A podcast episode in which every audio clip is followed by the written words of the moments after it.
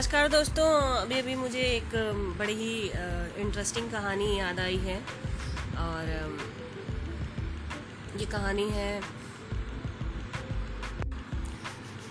नमस्कार दोस्तों अभी अभी मुझे एक बहुत ही यू नो मज़ेदार कहानी याद आई है। आ, पहले सुन लेते हैं ठीक है? और फिर बात करते हैं।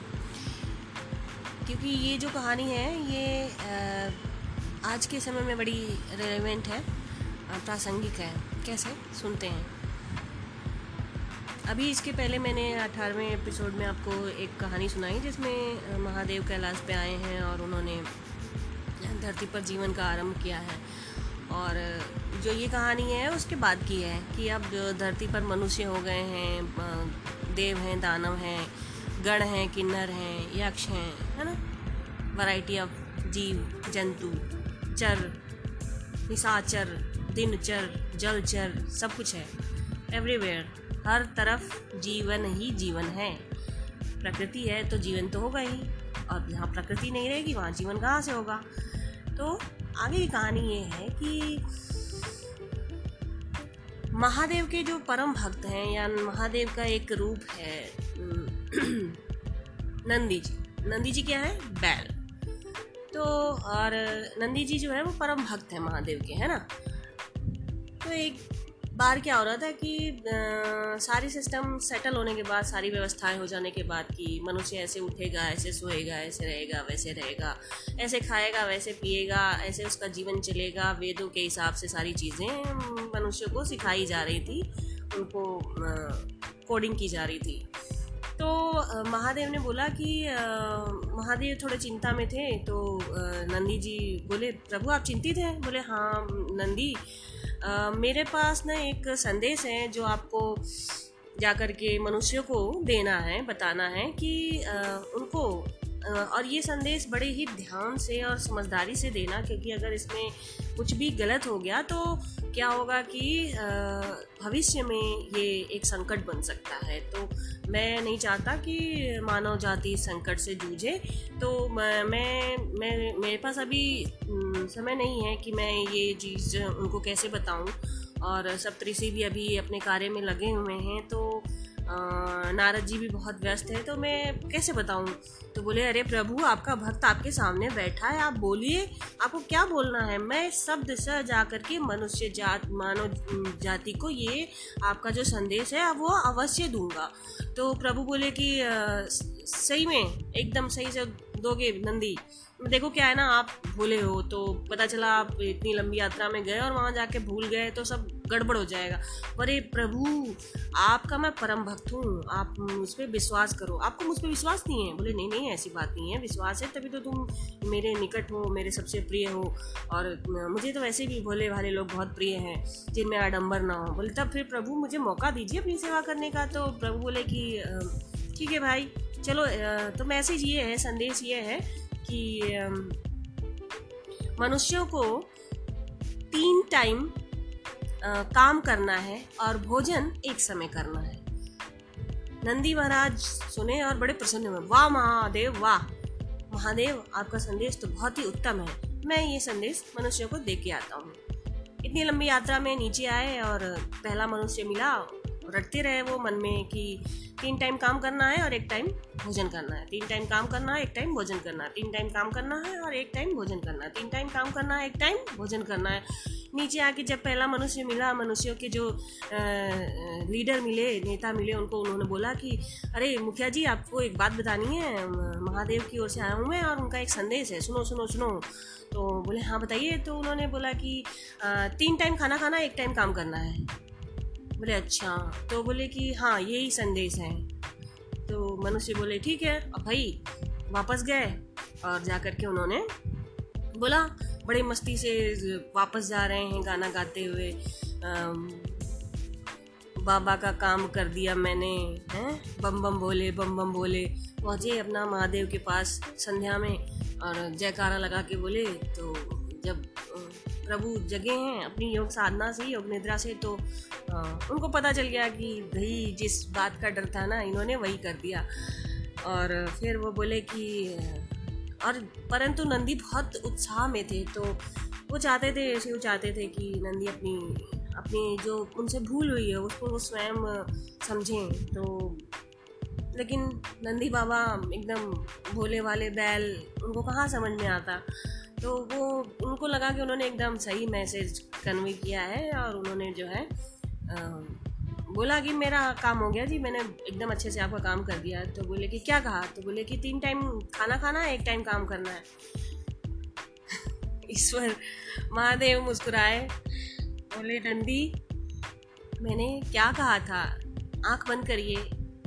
एक मिनट, एक क्षण के लिए आप एक बार विचार करिए तो शांति से बैठ के कि मैंने क्या कहा था?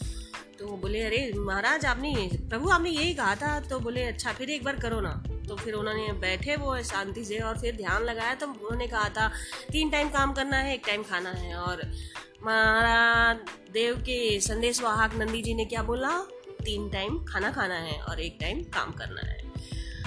अब नंदी जी को अपनी गलती का एहसास हुआ और उन्होंने कहा कि, अब क्या करें प्रभु? बोले कि और इसको कैसे सुधारें? बोले अब अब कुछ नहीं हो सकता क्योंकि आप जब गए थे और आप जब वापस आए हैं इस दौरान वहाँ धरती पे एक लंबा समय गुजर चुका है और लोग इस आ, तीन टाइम खाना खाने और एक टाइम काम करने एक टाइम कार्य पे ध्यान देने की जो प्रवृत्ति है उसके उसमें वो उनके आदत में शुमार हो गई है तो अब हम कुछ नहीं कर सकते और इसका दुष्परिणाम आने वाले भविष्य में इनको झेलना पड़ेगा और तो बोले कि अब इसका प्रायश्चित क्या है प्रभु? बोले कुछ नहीं। अब जो किसान हैं जो अन्न को उपजाते हैं वो आ, प्रकृति की मार सहेंगे, मौसम बदलेगा, बहुत कुछ ऐसा होगा जो उनके, उनकी शक्ति के परे होगा। तो अब आप एक काम करो, प्रायश्चित के रूप में आप धरती पे जाओ और बैल बन करके उनके खेतों को जोतो।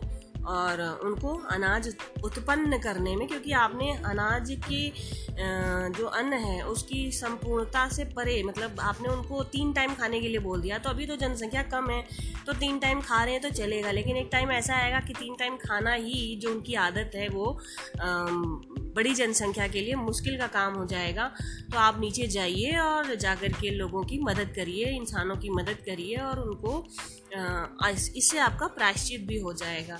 तो नंदी जी को अपनी गलती का एहसास हो चुका था और वो फिर धरती पे बैल स्वरूप में आए। और चुपचाप वो इतने वर्षों से पूरे विश्व में मतलब हमारे भारत में खास करके भारतवर्ष में बैल जो हैं वो खेत जोतते हैं किसान के साथ मिल करके और किसान अन्नदाता। तो ये दोनों लोग मिल करके अति अन्न का आ, को उत्पन्न करते हैं और फिर भी जो जनसंख्या बढ़ती जा रही है, आठ अरब लोग हो गए हैं दुनिया में तो अब ये तीन टाइम खाना और एक टाइम काम का जो, की व्यवस्था है, अब इसका जो दूसरा पहलू है, जो जिससे महादेव डर रहे थे वो दिखने लगा है। अब भूखमरी बढ़ गई है, गरीबी बढ़ गई है। अन्न का उत्पादन कम नहीं हुआ है, लेकिन लोगों में लोभ, लालच, लालसा इतना ज़्यादा बढ़ गया है। कलयुग के लोग प्रभाव में हैं। लोग अपने दिमाग से सोचते हैं, दिल से नहीं, अपनी आत्मा को दबा देते हैं। ईश्वर में तो सिर्फ़ ईश्वर के पास भय के लिए और कुछ मांगने के लिए जाते हैं, जबकि ईश्वर ने सब कुछ दे रखा है। तो ये देखिए, एक भक्त और उनके प्रभु के मध्य की एक संदेश जो उन्होंने भेजा और उसके बीच में जो मिसअंडरस्टैंडिंग हुई, जो उन्होंने शब्दों में शब्दों में उनसे जो हेर फेर हुई, उससे कितना कुछ बदल गया आज के समय में, आप उसको अनुभव कर सकते हैं। तो इसीलिए जब भी कुछ कहिए तो बहुत ही सोच समझ के और याद करके कहिए कि आपको क्या कहने के लिए कहा गया है। ठीक है? किसी की सेवा करने का मतलब ये नहीं है कि आप कुछ भी ऐसा भावनाओं में बह के वादा कर दीजिए और फिर जब समय आए तो आप उसको पूर्ण न कर पाएँ। और फिर पूरा जीवन आपको उस एक गलती के इर्द गिर्द ही पछतावे में बिताना पड़े। तो बोलने से पहले थोड़ा सोच समझ के बोलिए और जो कहा गया है उसी को बोलिए और बहुत ध्यान से, शब्द सा शब्द बोलिए। कहानी मज़ेदार भी है और सीखने लायक भी है। तो सीखिए। और अगली कहानी के लिए इंतज़ार करिए। ऐसी मज़ेदार कहानियाँ मैं लेकर के आती रहूँगी। तब तक के लिए नमस्कार, अपना ध्यान रखिए, वैक्सीनेशन कराइए, सावधानी बरतिए, प्रेम करिए, भोजन बनाइए, खाइए, सेवा करिए। क्योंकि सेवा ही परम धर्म है। इस समय और पहले भी, हर युग में सबसे बड़ा जो धर्म है, वो है सेवा करना। सेवा किसी भी प्रकार से की जा सकती है, वो आपका चयन होगा, मैं आपको नहीं बताऊँगी सेवा कैसे करना है। लेकिन यही सेवा ही है जो मानवता की रक्षा करेगी। तो हर हर महादेव, सेवा के लिए तत्पर हो जाइए, अपना मार्ग स्वयं चयन करिए। मैं नहीं बताऊँगी, मेरा काम सिर्फ़ आपको दिखाना था कि ये ये चीज़ें हो सकती हैं। ठीक है? मैं वाचक हूँ, मैं कोई भगवान या कोई व्यवस्थापक थोड़ी हूँ, मैं तो सिर्फ़ एक बहुत ही साधारण सी, बनारसी हूँ। बनारसी सिंह जिसने आपको एक कहानी के माध्यम से कुछ बताने का प्रयास किया है आप उसको समझो अगली कहानी के लिए इंतज़ार करो। लोगों को सुनाओ। कहानियों से हम सीखते हैं। आ, हमारा जीवन मानव जीवन अब इतना लंबा नहीं होता इतना इतने उसमें आयु नहीं होते कि हम हर बार खुद ही गलती करें और खुद ही सीखें। तो कहानियाँ इसीलिए होती हैं कि हम दूसरों की गलतियों से सीखें और उन पर ध्यान दें और उनको ना दोहराएँ ताकि हम जीवन को सरल, सहज और आनंद से जी सके। तो आनंद में रहिए, मस्त रहिए, मौज में करिए, खुश रहिए, मस्त रहिए। हर हर महादेव, फिर मिलेंगे। नमस्कार।